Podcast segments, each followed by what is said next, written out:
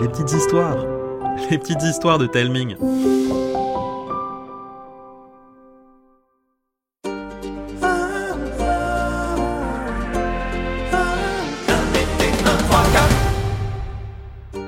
Salut, moi c'est Arthur et j'habite le meilleur village du monde entier.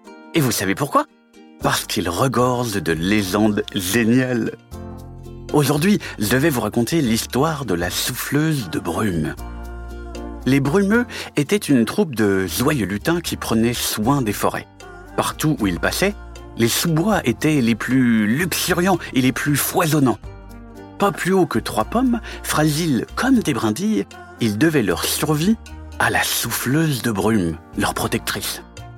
En soufflant dans sa minuscule corne, elle pouvait invoquer un épais brouillard dans lequel n'importe qui se perdait. Brumala avait hérité de ce don de sa mère. Sauf que le jour où Brumala invoqua la brume pour la première fois, des ombres s'y pour emporter tous les brumeux. Sûr d'être fautive, le cœur de Brumala se brisa. Cherchant un moyen de corriger son erreur, elle compulsa les écrits de ses ancêtres et découvrit qu'elle n'y était pour rien. Les ombres étaient l'œuvre des sombreux, d'obscurs lutins qui nourrissaient de noirs dessins envers la forêt.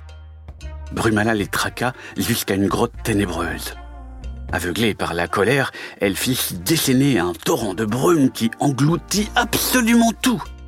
Lorsque le brouillard se dissipa, il ne restait que les brumeux, sidérés. Brumala leur promit que plus rien de mauvais n'arriverait, sauf que sa brume faisait froid dans le dos. Elle engloutissait tout ce qui osait s'y aventurer. Les brumeux devinrent tristes, gris et silencieux. Voyant que la joie avait abandonné les siens, le cœur de Brumala se brisa une seconde fois. Remplie de remords, elle s'excusa et libéra sans tarder tout ce que sa brume avait englouti, son bruit compris. Six derniers abandonnèrent leur noir dessein pour faire le bien. Ainsi se termina la première épreuve de Brumala, la première d'une série qui l'amènerait à devenir la plus grande des souffleuses de brume.